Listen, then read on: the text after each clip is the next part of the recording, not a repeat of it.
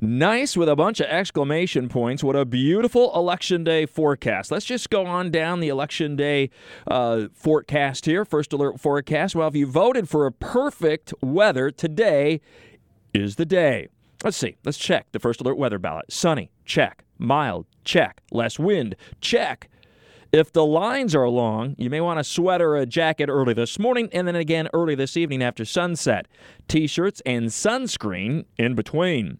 So, whether you lean left, lean right, or somewhere in the middle, this election day, at least for weather, is one for the history books as one of the most beautiful days of the year. I vote for many more.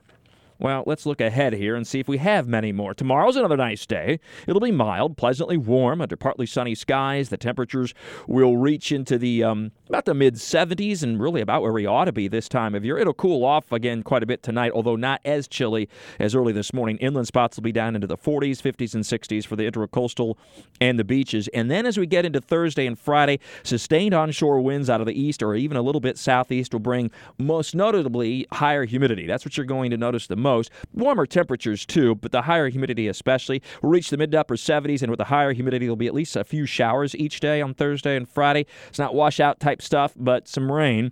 And then as we get into Saturday, even perhaps a little bit wetter, the showers should increase some as tropical moisture increases even more, and that has implications for our Georgia Florida game Saturday afternoon. Now, it'll be like one like none other with the limited attendance, of course, uh, this year.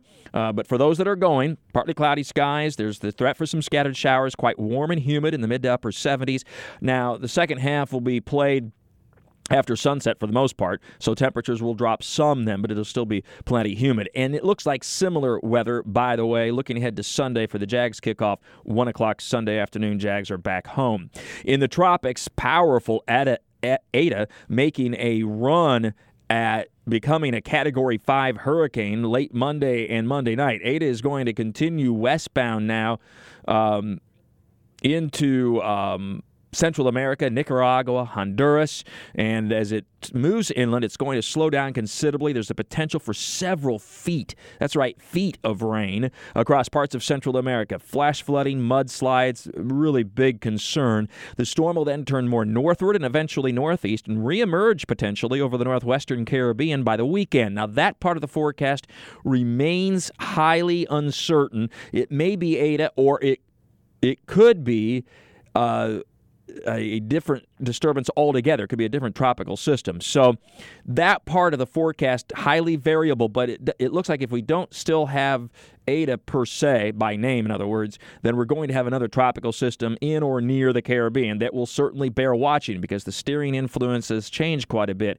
as we get beyond the next four or five days. And that means that we could have that system try to push northward out of the Caribbean. Still no idea exactly that end game, whether it's Florida, whether it's the Gulf of Mexico, the Southwest Atlantic, or any areas near land, or if it just stays over the Caribbean. But it's certainly a situation that we'll be carefully monitoring in what is the 12th hurricane of the Atlantic season and one of the strongest hurricanes on record in November.